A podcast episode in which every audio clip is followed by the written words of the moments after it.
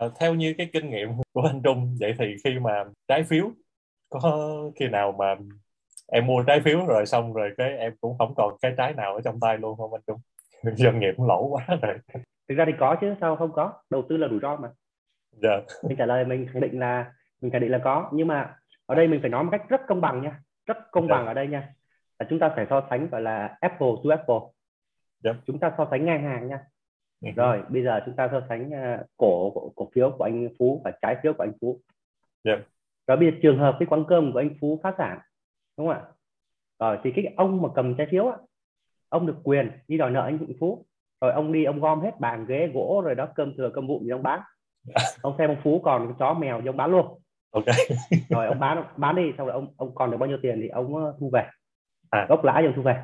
Được. Rồi cái phần dư cuối cùng còn lại á, nếu còn á thì à. ông cổ cổ phiếu mới chia nhau. Thì có nghĩa là nếu mà chúng ta à, vị trí để xếp hàng đó, thì nếu mà chúng ta so Apple to Apple, trái phiếu và cổ phiếu á, thì trái yeah. phiếu là rủi ro ít hơn cổ phiếu. Dạ. Yeah.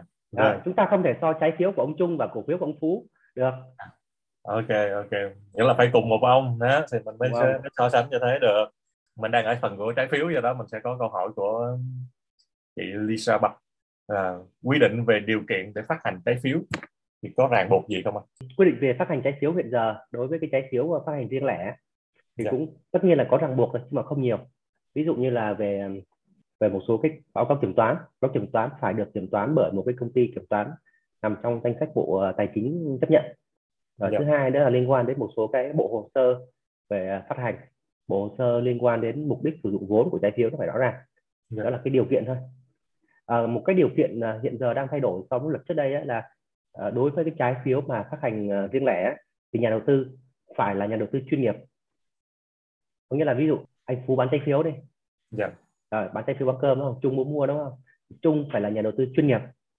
Yeah. Bên để đánh giá học không? À, nhà đầu tư chuyên nghiệp được hiểu là nhà đầu tư có một cái xác nhận là nhà đầu tư chuyên nghiệp. Và để có cái xác nhận nhà đầu tư chuyên nghiệp á, thì Trung phải có tối thiểu phải có một cái tài khoản đầu tư chứng khoán là hai tỷ đồng. Ừ, thì được Trung mới được gọi là nhà đầu tư chuyên nghiệp. Có nghĩa là yeah. Trung để mua cái trái phiếu của ông Phú thì ông Trung cũng phải có tiền, chứ không Trung không được coi là người nghèo, đúng không ạ? Phải có hai tỷ thì không, hai tỷ đi đi đầu tư chứng khoán thì không được coi là người nghèo, đúng không ạ? Rồi thì ông Trung đã có hai tỷ rồi, ông Trung có chuyên nghiệp rồi, ông Trung phải có hiểu biết, thì ông Trung có bị lừa ông Trung phải chịu, chứ có đủ khả năng để chịu. Cái đó đúng là luật nha các anh chị. Còn yeah. nếu mà lách luật hay cái gì đó thì Trung không biết. yeah. Chỉ mà chị Lê Gia phải có có hỏi thì mình phải giải thích thêm là ngoài cái phát hành riêng lẻ ra thì có có phát hành trái phiếu ra công chúng nha. What? Phát hành ra trái phiếu là công chúng thì cái điều kiện phát hành nó giống như phát hành cổ phiếu công chúng vậy đó. Yeah. Cũng phải có kiểm toán này nọ, mục đích sử dụng vốn này các loại. Chúng ta phát hành ra công chúng, đăng báo thoải mái, đăng Facebook chạy quảng cáo ầm ầm ý, ok. Đấy, nhưng mà cái bộ đó, cái bộ đó là phải được Ủy ban chứng khoán chấp nhận nhé. À. Có nghĩa là nếu mà chúng ta phát hành riêng lẻ là chúng ta chỉ thông báo Ủy ban là hôm nay tôi phát hành hoặc là ngày mai tôi phát hành. Đó. Còn nếu mà chúng ta phát hành ra công chúng thì chúng ta cái bộ hồ sơ đó được phải được phê duyệt, được có cái giấy phép uh, chấp nhận phát hành ra công chúng thì chúng ta mới được làm. Yeah. À. Còn bất cứ các hành động nào mà phát hành ra công chúng, à, anh qua mua trái phiếu quán cơm của tôi đi, là em cứ đăng Facebook vậy là xong rồi, cái buổi chiều cái em đi dùng kia luôn á. Nếu mà anh phát hành riêng lẻ mà anh chạy quảng cáo Facebook anh bán thì uh, yeah. tất nhiên bị phạt rồi, nhưng mà cũng không nỗi nào đâu. Dạ. Yeah. Ok. À, chắc, bị, chắc phạt cũng, à, bị phạt thôi. Vậy có ở, ở bao lâu không anh? À, ở bao lâu thì tùy cái cái, cái thiệt hại của đâu, đâu không thiệt hại à, lợi hại. Mình nói là I P O đó là cái, cái cột mốc của doanh nghiệp, doanh nghiệp qua đường mốc I P O thì anh em biết lên sàn, vân vân vân vân. À, và đó cũng là một cái rất là fashion, rất là thời trang đó. Khi mà một ngày nào đó ông Phú nói, ôi quán cơm của tôi I P O thành công, quán cơm của tôi là niêm yết trên sàn thành công, ok, có lợi quá, thu được nhiều vốn về. Vậy thì chiến trường kinh nghiệm của anh anh Trung đã đi qua rất nhiều, vậy thì bây giờ I P O có bao giờ nó gây hại không? À, lý thuyết thì I P O nó không gây hại, dạ. nhưng mà thực tế thì nó có gây hại. Dạ. Đó, giữa lý thuyết với thực tế đôi khi nó khác nhau. Mặc dù là lý thuyết là đúc kết từ thực tiễn. Rồi ví dụ đơn giản thôi, giờ I P O không có ma nào mua cả, nhưng mà cố gắng để để thành công, rồi đem nhờ nhờ bà bán cơm hay nhờ chú giữ xe gì đó mua cho ít, để yeah. đủ điều kiện để lên upcom. Dạ yeah, rồi. Right. Lên upcom xong cả mà nó mua cổ phiếu cả. Uh-huh. Rồi đã lên upcom rồi nè, phải đi uh, tốn chi phí lưu ký nè, tốn uh, tốn các uh, chi phí khác liên quan đến giao dịch nè, đăng yeah. ký với ủy ban nè, phải nuôi kế toán nè, phải nuôi kiểm toán nè, rồi yeah. uh, còn phải nuôi ông ngồi theo dõi giá cổ phiếu nè, nuôi yeah. ông chuyên nộp chuyên nộp báo cáo lên ủy ban các yeah. quý các tháng nè, có có thay đổi hục hạc gì, uh, ví dụ vợ đang làm tổng đốc, vợ chán có vợ xuống làm phó tổng lại đi báo cáo nè. Yeah. À, thì chúng ta rõ ràng chúng ta tốn chi phí đúng không ạ? Dạ đúng rồi, quá trời. Thế nãy giờ anh kể em thấy cả chục người rồi. Ừ, thì rõ ràng là khi chúng ta lên đại chúng rồi thì chúng ta phải làm theo những cái quy định của pháp luật về mặt công bố thông tin, về mặt con người, về mặt đội ngũ, nó phải chuẩn chỉnh, chúng ta phải có trang web này nọ chứ. Dạ. Là đó, phải có bao nhiêu đó người để xử lý à, sau khi lên i pê o. Dạ. Thì quy ra đặt tiền thôi. Anh không dạ. có người thì anh thuê outsource cũng được, không vấn đề gì, nhưng mà quy ra đặt tiền thôi. Dạ. Tốt nhưng lại. Mà là lên lên i pê o mà không đem lại được đồng tiền nào thì là anh mất tiền. Thế thôi, hiểu, mình hiểu rất đơn giản vậy thôi. À, rất đơn giản ha.